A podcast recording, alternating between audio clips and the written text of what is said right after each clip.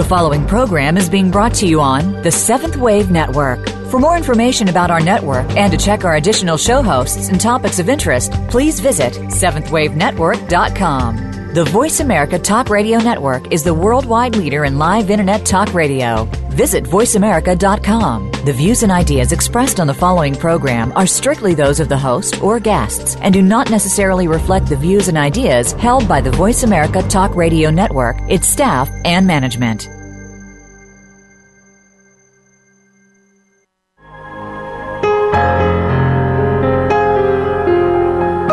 Living a life of joy and peace begins with knowing all you need is right inside you all the time, waiting to be revealed and shared. Welcome to Timeshare Living Reality, Navigating the Dream with your host, Marie Jackson.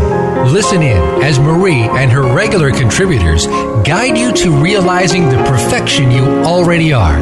Now, here is Marie Jackson. Welcome to Timeshare on Voice America's Seventh Wave. My name is Marie Jackson. A timeshare for many of us is a vacation spot, a break from the routine, a place to go for a change of scene or a timeout from the to do list. Afterward, we return, feeling refreshed, energized, rested. The timeshare you just tuned into is a bit like that. You can take time out from your schedule, take a break and a breath, then go back to your day, seeing things perhaps a bit differently, broader, bigger, deeper. Every Thursday from noon until 1, my regular contributors and I discuss and explore the subject of metaphysical spirituality. Metaphysical spirituality is a field of study, a philosophy, or a science, seeking to know life's essence beyond what we recognize as physical.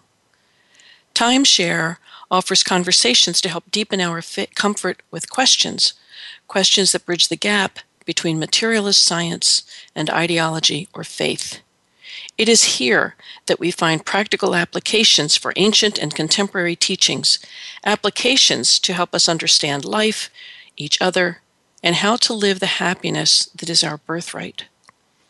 Today I am joined once again by Priya Rana Kapoor, my regular second Thursday contributor and my friend. Priya is a life coach, speaker, author, and magazine editor offering tools and perspective on overcoming doubt, revealing personal courage, and realizing personal dreams. Priya's book, Give Yourself Permission to Live Your Life, magazine, Give Yourself Permission, and e courses offer practical applications for authentic living in a distracting world. Priya joins me every month with her perspective on creating an environment that allows the promise inherent in each of us from the time we are born to be fulfilled. That's what this show is all about sharing perspectives and tools with our listeners. And you are invited to join in. Hello, Priya. As always, I'm looking forward to our conversation.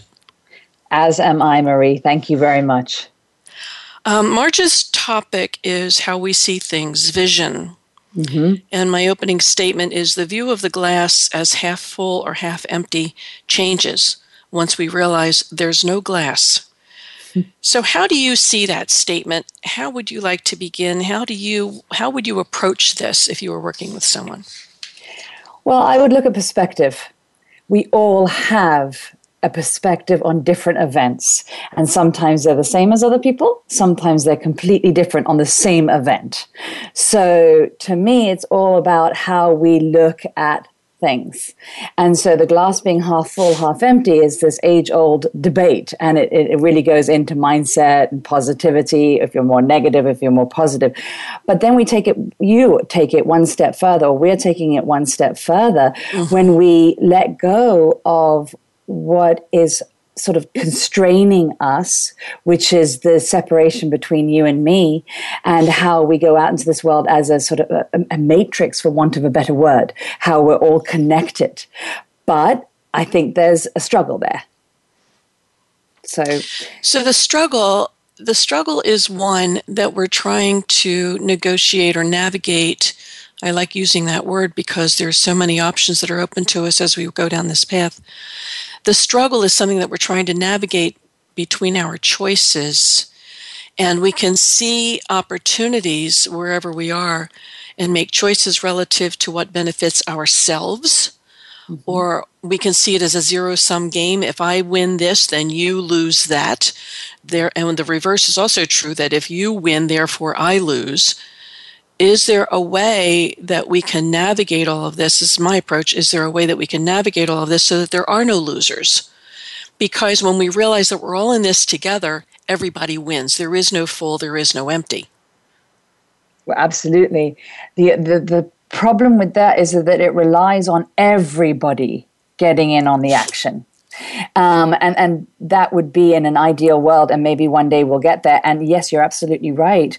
How how we behave now will dictate how other people, but not dictate, but it'll show other people how to behave. They may pick up mental, they may not, but we are all in this together. We are going to cre- keep this world going, and if we don't try and keep the ecology and different things going on, we are going to, there's going to be the demise of this world.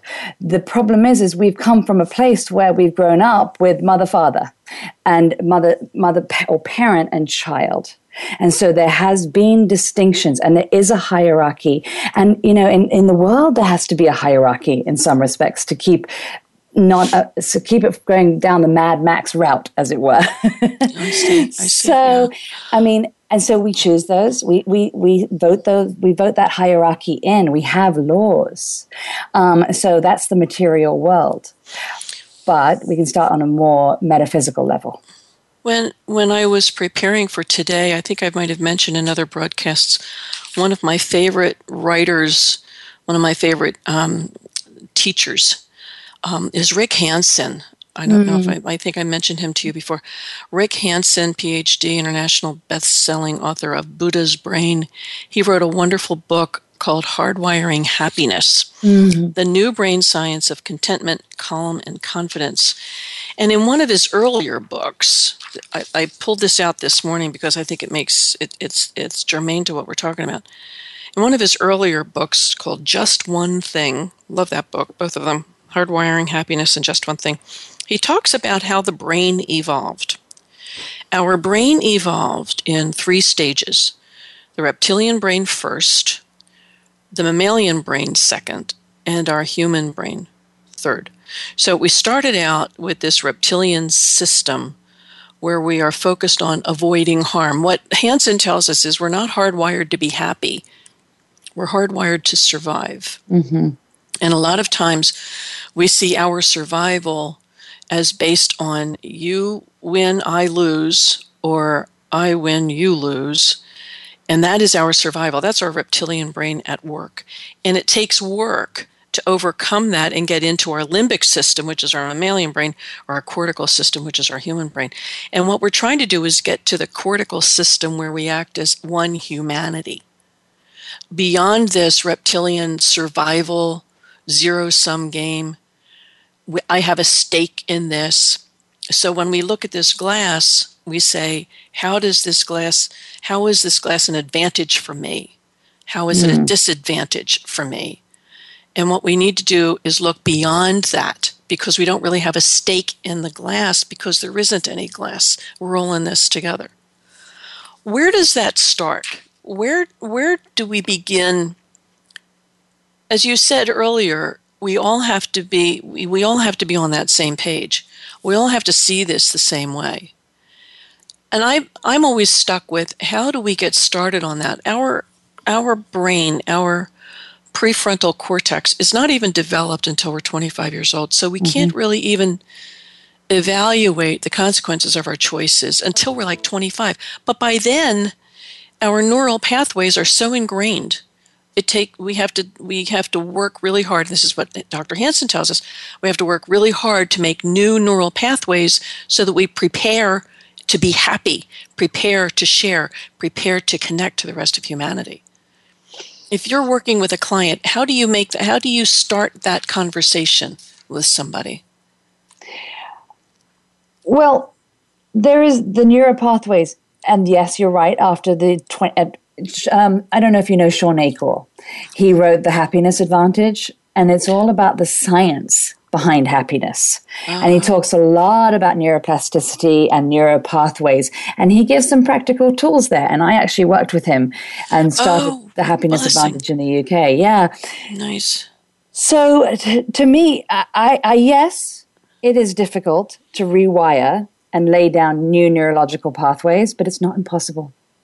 And that's the thing. It's we we need to start you say you know you were saying at 25 years old that's when everything sort of settles down in the brain. Absolutely. And we do have these relationships of the hierarchy relationships when we're younger because we're still trying to learn things. Um, and so to me the first place is to, to is to that we can do even before we've started trying to make choices between me and you and the glass and everything is come from a place of love mm. and that can be taught or shown through family environment, through the media, through teaching, through how you interact with your friends.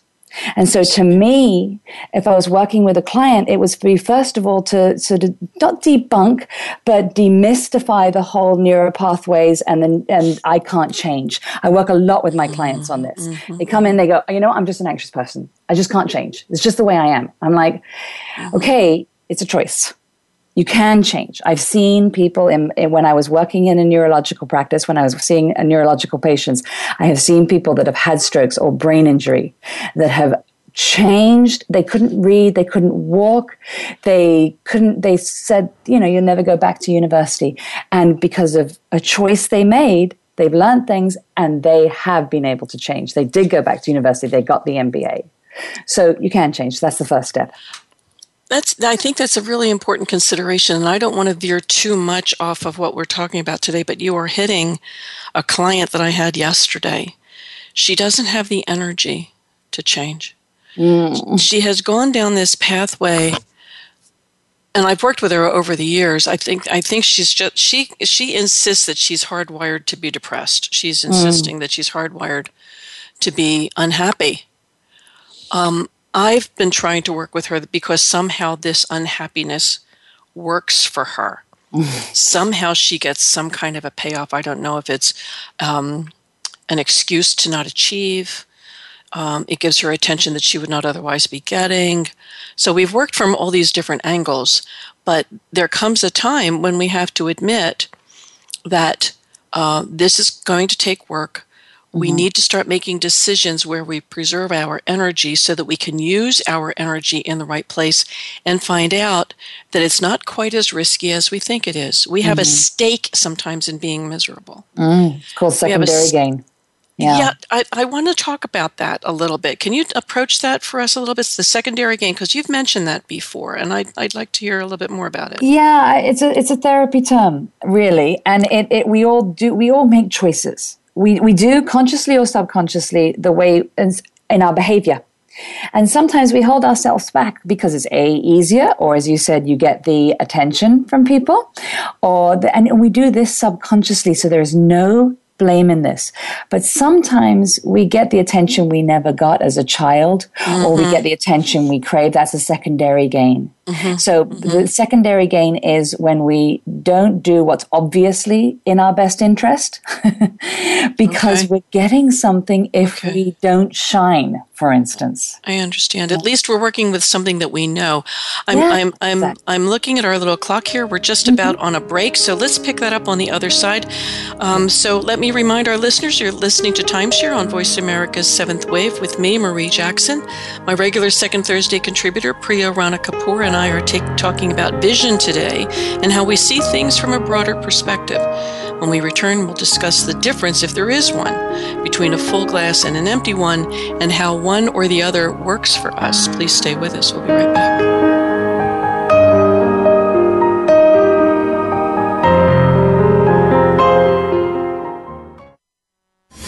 Making it easier to listen to the Voice America Talk Radio Network live wherever you go on iPhone, Blackberry, or Android. Download it from the Apple iTunes App Store, Blackberry App World, or Android Market.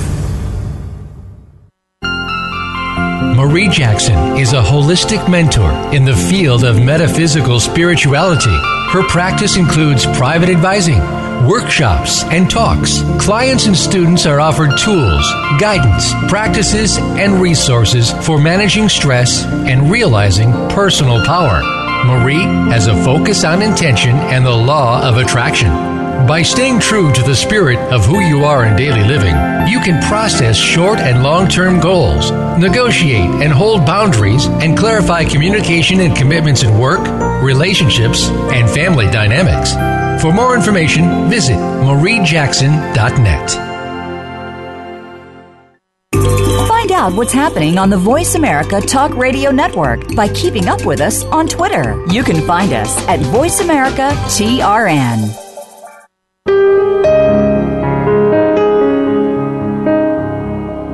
You are tuned into Timeshare Living Reality Navigating the Dream. To reach Marie Jackson or her guest today, please call into the program at 1 866 472 5795. That's 1 866 472 5795. If you'd rather send an email, her email address is marie at mariejackson.net. Now, back to Timeshare. Welcome back. Today, uh, Priya and I are talking about vision. And before we went to break, we were talking about how an empty glass works for us. Sometimes some of us are just not happy unless we're miserable. And we look at the glass as half empty because somehow that works for us. Priya was talking about secondary gain, and during the break, we were approaching that a little bit more about secondary gain, that somehow we don't we don't intend to be unhappy, right, Priya? We don't. It's not our intention to be unhappy, but the unhappiness works. Yeah, it, it, it works for us. Can you talk a little bit more about that? Well, the bottom the bottom line is, uh, if it works for us, it's it's where we're comfortable. We stay where we're comfortable, and not all the time, obviously, but but that's the easiest place to stay and the most happy or the comfortable because we don't have to have the pain of growth or change. Sometimes the pain of growth or change is so scary for people because it's the unknown. Because they're worried about so many things, it's so frightening. So, so people would rather people would rather stay with the pain of abuse mm. than work toward the pain of the work through the pain to get through the unknown. Well, yeah, sometimes because if that's a pattern they've known forever, they know how to behave in that pattern. Yeah. And also the alternative is scary. Where am I going to live? What how am I going to put food on my plate? Are my children going to have shoes? I mean, and it's understandable why people don't leave. And so this is why there are so as oh, this is as an aside, there are great programs for people to go to where you can get that help, where you will have food put on your plate. So you do need to ask for help on that one. But it's putting the hand out. Maybe you never knew how to ask for help. Maybe you were told not to ask for help growing up. And so you've just gone into this pattern over and over and over again.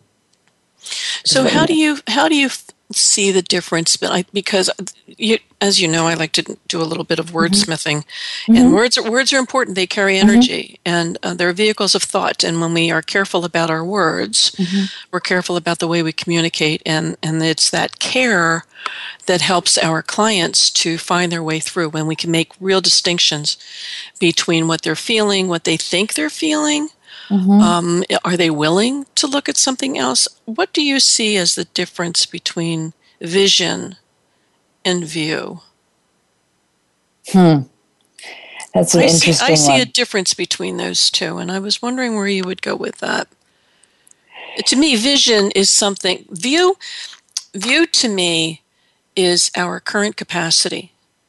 Whatever the situation is right now, how do I view this situation? But the vision takes us beyond our view, takes us into a longer, mm. um, a longer balance, a longer perspective. How we see Definitely. things beyond uh, what we see currently. Is that how? It, am I yeah. going too far afield with that? No, no, no. And I think you're absolutely right because I work a ton on vision with clients. It's one of the first things I do so we can know what the intention is for their lives, what their intention is. And so we can work with the intention to get to their vision, as it were. Mm-hmm. and so that's mm-hmm. why I love vision boards. Um, and of course, everything changes, but the vision board will open the mind up. That's the thing. We're so sometimes afraid to go beyond what we think is possible that we stay in the view, as it were, sometimes. Mm-hmm and we don't go to the vision because it's scary. And what happens if it doesn't happen? So I, I understand that. But vision to me is an expansive, it's full of air, it's full of breath, it's full of love. The mm-hmm. vision. The view is is is absolutely a survival thing as well. And that's okay. It's the present, the view. It's being present, seeing, okay, what is going on? And then how do I put my vision into it? You know, I read um, uh, an interesting phrase. I hope I say this correctly. I don't have it at my fingertips, but you're sending my brain there. That um, no one ever makes no, no one ever makes a bad decision given given their view of the circumstances. Yeah, exactly.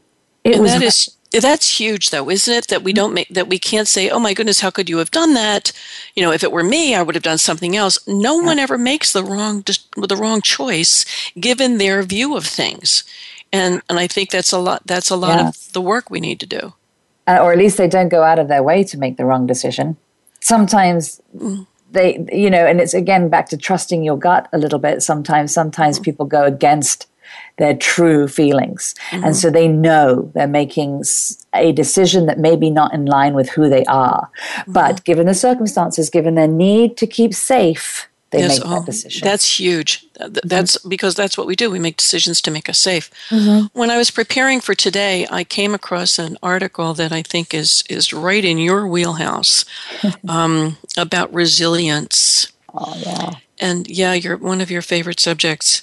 Um, and these are, I'd like to go through these a bit at a time if I can with you mm-hmm. and get your perspective on this because I think this is so huge. And it goes back to what I said earlier about I have this one particular client who doesn't have the energy really have the energy to make any changes right now and and we, we really need to work a lot on resilience for her um, number mm-hmm. one uh, this this article is 10 traits of emotionally resilient people um, and it came out of the uh, the website heartmath.com. Love HeartMath. Wonderful people at HeartMath. Um, and these 10 traits of emotionally resilient people, can I take them one at a time with you and we'll mm-hmm. talk a, a, little bit about it? Because I think this is the beginning when you said everything goes back to love, self love, mm-hmm. love for another, mm-hmm. access the love that you are. Uh, number one, um, the first trait of emotionally resilient people is they practice the art of care and self care. Mm-hmm. Yeah. Yes. it's Number the first one. chapter in my book. So if we don't love ourselves, if we don't trust ourselves, if we don't think we're worthwhile, mm-hmm. sometimes you need to start there. Uh-huh. Some, well, sometimes you need to start there, one start at one one piece at a time. What they go on to say in this article is they've taken the time to discover. So huge, mm-hmm. discover because it's there. Mm-hmm. It isn't that we have to create it, it's there. Discover and incorporate whatever it is that makes them feel cared for, creating a baseline and individual strategy. The baseline comes from love, self love. You got to start yeah. there. But so many things get in the way of that. The, so the biggest one is is that people think they're being selfish if they do that, and that's such a no no in Western society. Oh, it is. Boy, if and we so could just undo fear. If we could just undo that word. selfish. It's just dreadful. So that's. Um, the second thing that um, these emotionally resilient people show is that they understand that stressful situations, this is the one that I need to work on with my client, they understand that stressful situations don't define them. Yeah. Mm-hmm. They have relegated circumstances to their rightful place as short term conditions that have no power or influence over who they are in the moment or who they will be when the situation has changed. Yeah. And I think the first step there is figuring out what you can control and what you can't control.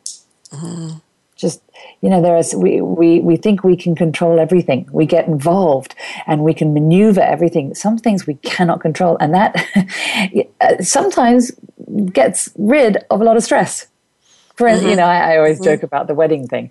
Um, everybody gets so upset about what the weather's going to be like on their wedding day. You yes, can do nothing yes. about that.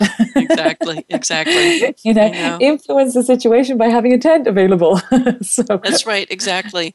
And the, and the wedding, of, of course, is not about the weather. The wedding is about the union. So yeah. you know, keep keep your balance here. Keep yeah, your balance with what's really important.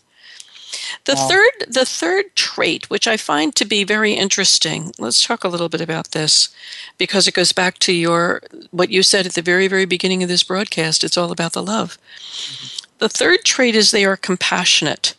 They know that everyone deserves respect, goodwill, and love, including others who might who may not be handling situations or circumstances in a way they would prefer. Mm-hmm. Judgment and condemnation do not contribute to nurturing resilience. No. It's as if and they have a stake in not being convinced. They have a stake in not being con- compassionate. Yeah, it's true because it keeps them safe. because the, the, the, the, quote that comes to mind for me is, you know, walk a mile in their shoes. Mm-hmm. And mm-hmm. sometimes you know, that can be really, excuse me, that can be really scary because you don't know what you're going to come across, and actually, they may be in more pain than you are.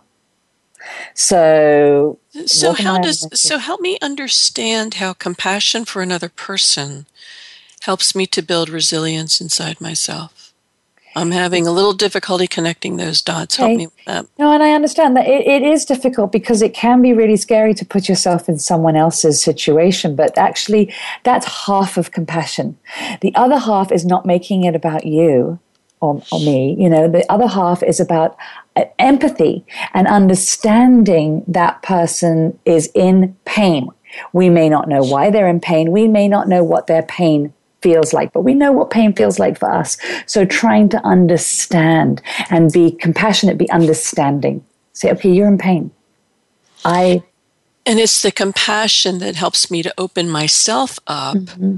to something else. So instead of just closing down and thinking all about me, me, me, right. when I open up and and see myself as part of a bigger picture, it's exactly. that bigger picture that I work with that helps me to keep perspective. And it's the perspective right. that takes me to the resilience. And you can keep bouncing back at that point because you're like, okay, I'm not alone in this. We're in this together. Mm-hmm. So it creates the bond between me and the other person when I have compassion for them, not pity, but compassion.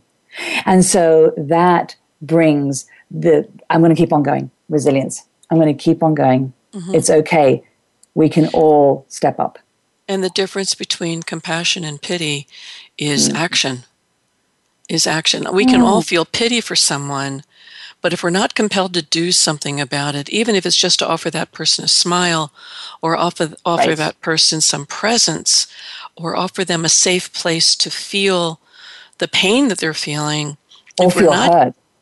Sorry. or hear or feel heard. As you said many times, sometimes we just deserve to be heard. Everybody mm-hmm. has their story and they need to be heard. Mm-hmm. And, f- and they need to feel safe in telling mm-hmm. that story. When we mm-hmm. open ourselves up with that compassion and we listen to someone else's pain, we begin to hold our balance better. And in mm-hmm. holding that balance, we, we gain our perspective, and, and that's and, and where you're taking me then is to the place of resilience because that's what we're talking about here resilience. Yeah. Yeah, and, and, and pity, pity is a judgment. Pity has no mm-hmm. love in it. Mm-hmm. We'll come back to that. Mm. Important, important. Um, we have a couple minutes before we go to break. Uh, let me just go quickly to this one. Uh, the fourth trait of resilient people is they know life isn't perfect mm-hmm. and they've learned to practice acceptance. Uh, before yeah. before we go too deeply into that one, what, that that acceptance is an important word for me because there's a difference in my view between accepting something and not resisting something. There's a difference in my view to that. And again, it's oh, all this okay. wordsmithing. So I'd like to talk about that a little bit on the other side of the break. So let's go our, let's take our break now and then we'll come back and talk about the difference between acceptance and not resisting. Uh, so let me remind our listeners, you're listening to Timeshare on Voice America's Seventh Wave channel with Marie Jack- with me, Marie Jackson, and Priya Rana Kapoor. Uh, during our break, you can go to our websites and take a look at what's going on. And uh, when we come back, we're going to talk about the difference between acceptance and not resisting.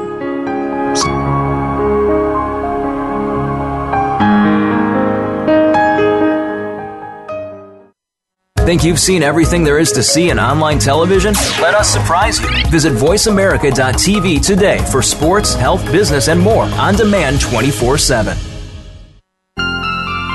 Marie Jackson is a holistic mentor in the field of metaphysical spirituality.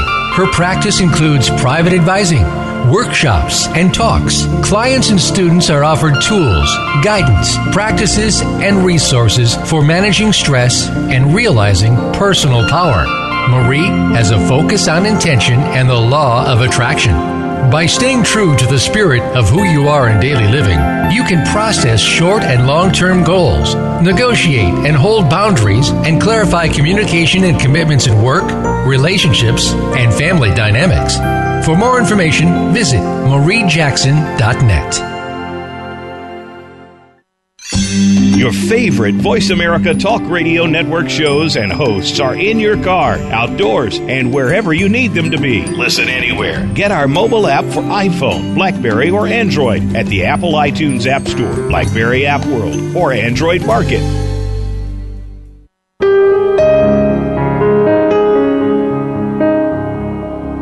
You are tuned into Timeshare Living Reality, Navigating the Dream. To reach Marie Jackson or her guest today, please call into the program at 1 866 472 5795. That's 1 866 472 5795. If you'd rather send an email, her email address is marie at mariejackson.net. Now, back to timeshare. Welcome back. I'm with Priya Rana Kapoor today, author of Give Yourself Permission to Live Your Life. And before we went to break, we were going through the 10 traits of really resilient people, and um, we're looking at all of this relative to our view, our vision of of the glass as half full or half empty. How do we see things as advantages? How do we see things as disadvantages? How does this work for me? How does this not work for me?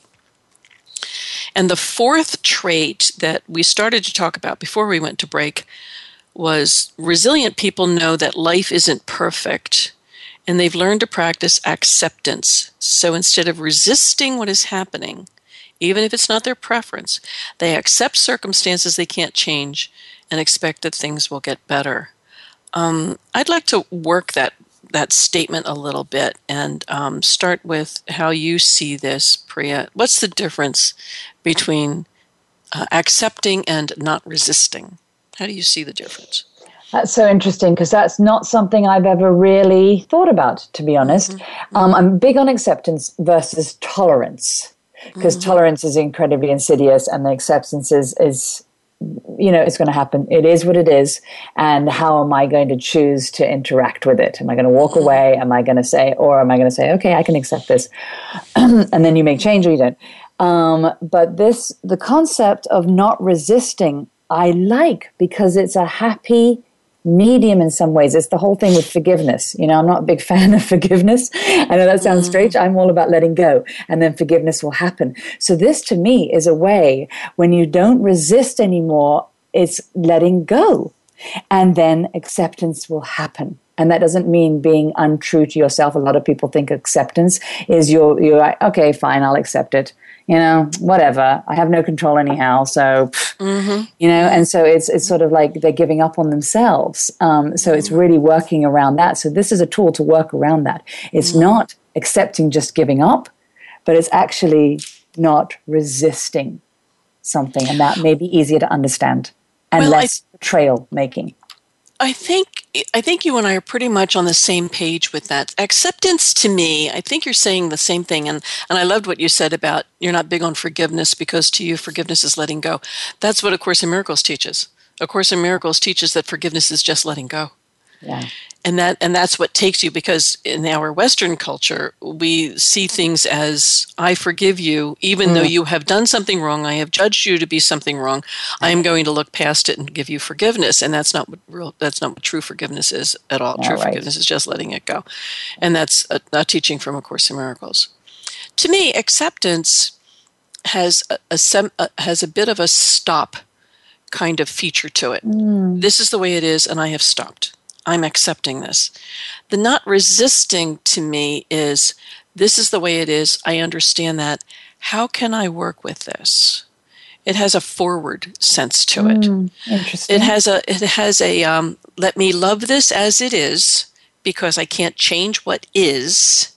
I can only change my my reaction to it and what I do with it from this moment forward. Yeah. So while acceptance has me kind of stuck, okay, so I'm driving the car, I get stuck in the mud. Yes. Um, you know, I get a flat tire, I run off the road, I get stuck in the mud, whatever it is. But anyway, I'm not going anywhere. I can just stand there and say, oh, well, the car doesn't go and I have stopped now and I have to accept this. Or I can look at it and say, hmm, that's lousy. What do I do now? Then I call AAA. I call my husband. I call a friend. Uh, I call the gas station down around the corner. Somebody come, whatever. So it isn't so much that I'm condemning where I am in the in this stop feeling of acceptance, as much as I am moving forward with what is. Mm-hmm. Yeah. I think we're saying the same thing. Yeah, yeah. It's just that you've used a phrase that actually is the bridge phrase. That Which is? is which is the phrase of, of not resisting. Um, which I actually really like that because that is the bridge between stopping and what you do next. So I've always say it's you can accept things and then it's it's it, it doesn't matter what's happened in the past. It's how you move forward. You So and it's all about how you move forward, how you move Exactly. forward. So this one actually gives you, you know, by using that phrase, it's a way to give yourself more space to move forward. Mm-hmm. So let, when we go back to our original theme, which is your your view of the glass of half full or half empty, changes when you realize there's no glass. And so if we're stuck in the mud, we're not le- necessarily looking this as as half full or half empty, as much as we're just stuck in the mud. What do I do now? Yeah. because it's just a circumstance. It, it's not what we how we view it does not determine it's good or bad. Yeah. How we view it is how does how does it take us to a place where we can continue to move forward, and we continue to make this an advantage for everybody. right. And and it comes down to you know this being an action of self care and self love. Mm-hmm. Because if we are going to drive our cra- selves crazy if we don't accept Oh things, gosh, or if we Yeah, yeah, don't work with what is the flat tire. yeah. Working, yeah. Work with what is, and bless what is, and bless what is, because in, a spiritual sense, whatever it is that's happening, you know, it took the universe 14 billion years to create this moment. Who am I to argue with it?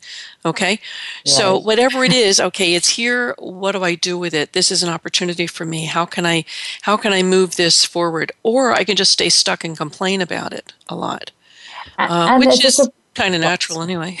Yeah, it is. It is. But the thing is, it's a survival thing. If we can sit there and complain about it, and not do anything about it, or we can go forward and do something about it, and then we get back to resilience. That is what resilience is. Get back up. Get You know, back what up. am I going to do? and you just and you just took me to the fifth uh, trait of resilient people they know when to ask for help Yeah. we're taught to be self-reliant and independent with our problem solving but sometimes we just have to say you know what i can't do this can you help me Yeah. Those you know those are very powerful words. I think i wrote a tune up not too long ago about the most powerful words are how can i help? and mm-hmm. i need your help. Yeah. they're very powerful words. And I've got to, you know, in modern society, especially Western culture, it's becoming less and less okay to ask for help. why do you think that is Priya? Uh, why do I you think think there's many that reasons. is? I think one of them is that we have fragmented the family unit or the village, as it were, because we're able to travel, because we're able to go to different places. We meet people in different parts of the world and we go and live with them. We don't have the village. So it wasn't a function of helping, it was a function of being a family. Aunts, uncles, cousins, everybody chipped in. So we're far more fragmented. And because of that, people don't know us. And so we care more about what other people think of us. And so it is seen as weak in Western culture, not so much in other cultures. I mean, definitely. But if you ask for help, you can't do it yourself. she can't do it all herself. Oh my goodness, she's some, really some kind of a come down. Yeah, it's Yeah. a come down.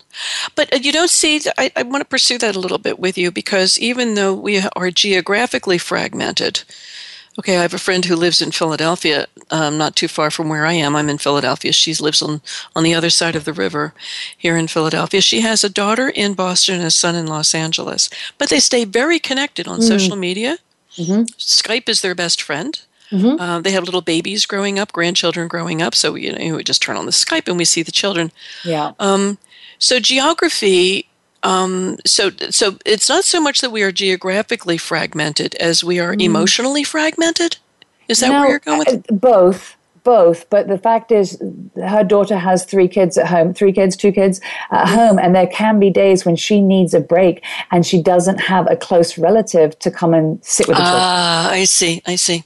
Yeah. You see, Yeah, or that's the isolation that you're talking about. Yeah. yeah, or help to bake the cookies for the teachers, you know, Right, because right. but all of a sudden she's got to clean, she's got to change the nappies of the child and cook the big cookies. It's too Mm-hmm. much for some one person, and so we don't have the physical hands as readily available without maybe paying for it in a lot Yeah, of Yeah, it takes a village. Yeah, I understand. So that's kind of what I mean with that. So that's, Mm. that's of them. And, and are we emotionally disconnected? I think we are actually, in some ways, maybe more emotionally connected with with social media. Yeah, we can say, "Hey, we're feeling down," and someone will put a hand out and reach out to you. But there are still times when you think, "Gosh, you know, stop complaining, lady." Mm-hmm, and and that is our own judgment, you know. So Yeah. it's Interesting. Um, let's look at number six. Number six of the 10 traits of emotionally resilient people. I love this. They know when to listen, mm. when it's time to be supportive, and when to allow space. I love space. Yeah. Yeah. And that's really hard to do in a very noisy world when you're trying. And I keep, you know, I know I'm sounding like the, the naysayer here on everything. I don't mean it to be that. I'm just, no, you're giving us perspective. Yeah, it's not a naysaying, it's your perspective. I'm not a negative person. I just know where people, I mean, we all know where people suffer. I just call it sometimes, maybe. I don't know. Um, but okay. yes, it's hard when we're trying to prove ourselves and we're, we're trying to say, well, I'm worth something too in this world. And there's a lot of noise trying to put you down. So, I always I always find it difficult if I'm working with a friend, if I'm working with a family member, if I'm working with a client. Not so much with a client, but uh, friends and family members because you know there's such a, a, a deep basis of love there. When I see or hear the same self-destructive behavior okay i need to know when to listen when it's time to be supportive when to allow space i do all those things there's a fine line between being supportive and enabling. And I really struggle with that sometimes. Am I just being a good listener here because I love you? You're a family member, you're important to me? Or am I really just enabling you to continue on your self pity? I'm, I'm working pretty hard to help to move you along and out of the self destructive behavior into the joy that you're entitled to. But for some reason, I'm having difficulty being supportive of you mm-hmm. without enabling the behavior. And that's that's Yeah. a that's a hard that's a hard line to walk. I have found that that's a hard line to work walk. it's a very hard line to walk. And then, because if something's feeling uncomfortable to you, that means you're not taking care of yourself in some way. Mm-hmm, mm-hmm. That's what I would work with a client on, anyhow. Mm-hmm. And so it comes back to acceptance. and, you know, this is the situation they like, they, and the secondary gain. They like being listened to, but they're not going to move themselves forward. And that's okay. That is okay, but you get to make the choice if you want to be complicit in it. If you want to, because it's starting to break you down. Hmm. Yeah, um, yeah. Th- that's the other line that I have difficulty walking a- an awful lot too. Where if someone is working with me, I'm working with them, um, and I feel like I can help them feel better. I feel that I need to help them get better. Mm. And, and I'm glad to help them feel better. But if all if that's all I'm doing, I'm feeling better, but they're not getting better. One of us is not working well enough. One of us is not working Well, hard enough. and also it's giving them back their responsibility so if they you're making them feel better by listening to them or, and, and we all do this too we, we want people to feel better but the problem is is they're going to be reliant on someone else and then they will never it'll never come from within for themselves. And they were what happens god forbid if something happens to me and my client is all of a sudden there without me um, how have I served them by not giving them the tools or the space, as you said, to, to figure it out, What- to, to, to be able to take it on Yeah, themselves? to, yeah, teach a man to fish. Exactly, exactly. Uh, we're coming up on our final break here, so let's uh, remind our listeners This is Timeshare on Voice America's Seventh Wave channel with me, Marie Jackson. My regular second Thursday contributor, Priya Rana Kapoor, and I are talking about vision. Um, so when we come back, we're going to talk about the, the uh, last few traits of emotionally resilient people. So please stay with us. We'll be right back.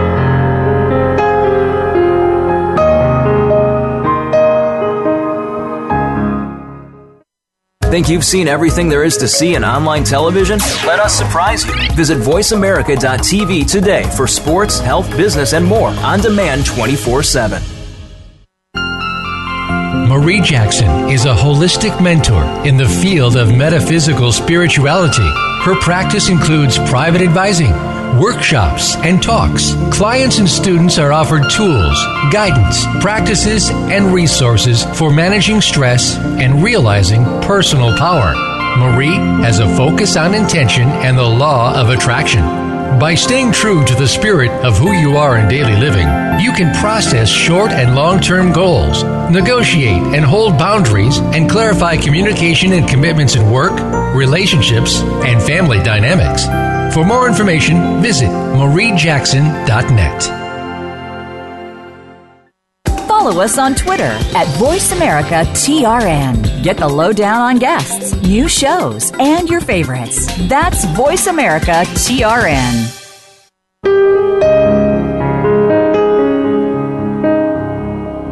You are tuned into Timeshare, Living Reality, Navigating the Dream. To reach Marie Jackson or her guest today, please call into the program at 1 866 472 5795. That's 1 866 472 5795. If you'd rather send an email, her email address is marie at mariejackson.net. Now, back to timeshare. Welcome back. Thank you for joining us. Before we went to break, uh, Priya and I were going through the 10 traits of emotionally resilient people um, as we took off of the heartmath.com website. HeartMath is really good stuff. They tell you that there's a lot more power coming out of your heart than there is coming out of your brain. And when we work with our heart, when we work with the love of who we are, we develop characteristics that help us to move beyond and see beyond the immediate benefit or detriment of any situation. Today we're talking about um, if we see something as ha- seeing the glass as half full or half empty, and that all that dissolves when we realize that there's no glass. And part of part of that view, part of that vision beyond the immediate benefit that we're talking about today is helping us to be resilient, helping us to be open, helping us to keep our balance and gain the perspective of other people. And part of our resilience is um, is how we can reach inside ourselves and grow beyond what we think we need. So. Um, let's let's go on to the last few traits of emotionally resilient people. Number seven is they have positive supportive circles. Mm-hmm. I know that you talk about this quite a bit in your book, Priya. Can you approach that a little bit for us? Yeah, these are for, for me, these are dream team members. So these are people that have helped you in the past or that can currently help you. Um, and it's what's really good here is taking stock of these people and understanding who are your support system and what each person can do. And that is not on a selfish level. That's actually not asking the wrong people to do something someone that's not interested or doesn't have the skills. Mm-hmm. so it's okay it's, to take stock. Let me stop you right there only because you just led us into number eight. You just took us right with what you said into number eight. You could have written these yeah number eight is they uh, they know who to go for honest advice mm. and who's more likely to add drama to a situation. Exactly. Isn't that beautiful? Pick and choose. Who's going to give me real advice, or who's just going to add fuel to the fire? And who's going to give the advice that's a warranted advice? You can ask someone for their opinion or their advice, and they have no idea, they have no understanding of that situation. Mm. And that's okay because, again, it takes a village. Everybody mm-hmm. has different strengths, and mm-hmm. it's recognizing everybody's strengths and loving what they what they say here, what they go on to say here, which I think is beautiful because it keeps coming back to what you had said in the very beginning. It's about the love. Loving or caring for someone doesn't necessarily mean that that person will provide the guidance you need. Each person has their own strengths, so taking relevant personality traits into consideration before asking for advice is important. Yeah. And that's what your circle is. That's what your dream team is. Yeah. Mm-hmm. Yeah. Knowing knowing who to surround yourself with. And, and yeah, exactly. And I think it's much better to figure that out before you're in the middle of it. And that's, I think, a resilient person, someone that knows who to go to specifically because they have done their homework ahead of time. Yeah, sometimes we commit ourselves and narrow ourselves down ahead of time and then we're stuck like oh my goodness how did i get myself into this yeah. and now i'm asking the wrong person i'm asking the wrong person for advice and then if that if i don't take that person's advice then their yes. nose is out of joint oh, oh my, my goodness i should have done a little bit more due diligence on how this person was going to respond if i did not take her advice right and i should i should have looked a little more closely and that's not necessarily manipulation, although manipulation isn't always a bad thing. But um, but that's that's influence. You can mm. influence the situation. You don't want to put that person in a bad place exactly. or bad situation. Exactly. Exactly. Very important. so we've got a couple more to go through mm-hmm. that I would like to approach before uh, we get too close to our closing here. Uh, number nine, I love this, and it kind of goes back to number one. Number one is they practice the art of, of care and self care. And number nine on this list from HeartMath says they are self aware. Huge. Yeah. And often engage in practices that provide self reflection. Self reflection and self care go together, don't they? Mm-hmm. I think so, because you can only take care of yourself if you respect yourself or you understand yourself. And so a lot of people are really afraid of this self reflection thing. They think we're going to have to sit up on a mountain for 40 days and things like that, which, you know, but this is just stopping, I think. I think what, what I would interpret this as it doesn't have to be 40 days. It has, doesn't have to be two weeks at a retreat in India, although that would be nice. but it can be just a little time to stop, breathe, take stock, and, under, and listen to yourself and that's i think that's what a good coach does. That's what a good counselor does. That's what a good therapist does. Okay so we did this uh, mm-hmm. we did this in 1999 then we did this in 2011 and then we did this in 2015 they're all the same things. You got yourself involved in the same situation relationship work situation whatever. Why do you think this one's going to be different? That's what comes from reflection. That's what comes from retrospection. And if you're self-aware and if you allow yourself to reflect it helps you to learn so that the situations that you come across are not necessarily stumbling blocks. It was it was part of your path. I, I one of my favorite phrases with people is that you know obstacles are not on our path. Obstacles are our path. Mm-hmm. But we need to reflect on how we handled those obstacles in the path, so that as we go forward, we can say, okay, this is what I learned. This is what I learned. How can I apply what I learned? That's the self reflection yeah. piece. Yeah. And it is, and it's hugely important. And it's very important. And now we come to number 10, which is actually my very favorite. I love this. My very, very favorite one is they are grateful. Emotionally resilient people are grateful. Yeah. And what they go on to say is the adage of know thyself is important in building and living with resilience. It can often, often make the difference between feeling confidence about the ability to handle adversity and feeling hopeless or overwhelmed and how do we get to the place of being grateful? So whatever it is that's going on it is a lesson for us. Yeah. it's a place for us to feel blessed. One of the things that i do in one of my workshops is i help people to stay on this side of the butt. One of my favorite lines is uh, well yeah i do have a good marriage and yes i have a wonderful job and yes i'm very healthy and my kids are doing well. But what i need is yeah. and we just negated everything that came before that but yeah. And what I help people to do is stay on this side of the butt. Uh, when you stay I in the place that. of yeah, if you stay I in the place that. of gratitude, hey, enjoy it. Use it in good health with my blessing, dear. But uh, but that's I think that's an important consideration, don't you think? Yeah, definitely. S- stay on this side of the butt. Be grateful. Be grateful, grateful, is everything. Because it, brings you into the present. And it, it brings keeps you, you and, and, it, and it, it adds love because you're grateful you love something. Yes, and actually, at a metaphysical level, this is what I work with with intention and the law of attraction. When you are grateful, when you are appreciative, when you are generous, when you are holding that gratitude as the foundation for your existence, when you're holding that, you're telling the universe, I'm so happy with what you have given me. Please yes. give me more. Yes. And that's how we get more. When yeah. we're grateful for where we already are, we end we open doors. We open yeah. doors and, and we get even that much more. Lovely. We get Lovely. even that much more. Um, I can't believe that we're coming actually to the close of our show. And I thank you so much for being with us again, Priya. This is a lovely, lovely show. I really appreciate everything that you've contributed. Please tell our listeners how they can get in touch with you to pursue this conversation, to start other conversations, how they can get your book, subscribe to your coaching tips, your courses. Tell us a little bit about how they can go forward with you. It's it's it's a one-stop shop you can go to my website, www.gyspermission, that's give yourself permission, gyspermission.com. And you can sign up for some some uh, the newsletter, the coaching tip of the week. You can get in touch with me there. And um, the e-course will be online very soon. This is very exciting. Thank you so much, and I love I love your coaching tips of the week. I really look forward to reading those. Uh, to our listeners, you've been listening to Timeshare on Voice America's Seventh Wave channel with me, Marie Jackson, your host. I am a holistic mentor in the field of metaphysical spirituality. I help people manage stress, achieve goals, and realize personal power in daily living by staying true to the spirit of who they are in work, relationships, and family dynamics. Thank you for sharing this time with us today. I hope you'll join us every Thursday from noon until 1 U.S. Eastern Time as we explore the field of metaphysical spirituality. In the meantime, I wish you ease in living your wholeness.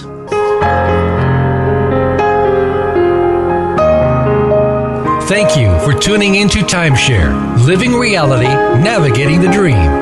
Please join your host, Marie Jackson, again next Thursday at 9 a.m. Pacific Time, 12 noon Eastern Time, as she brings you another thought provoking show on the Voice America 7th Wave channel. Have a great week.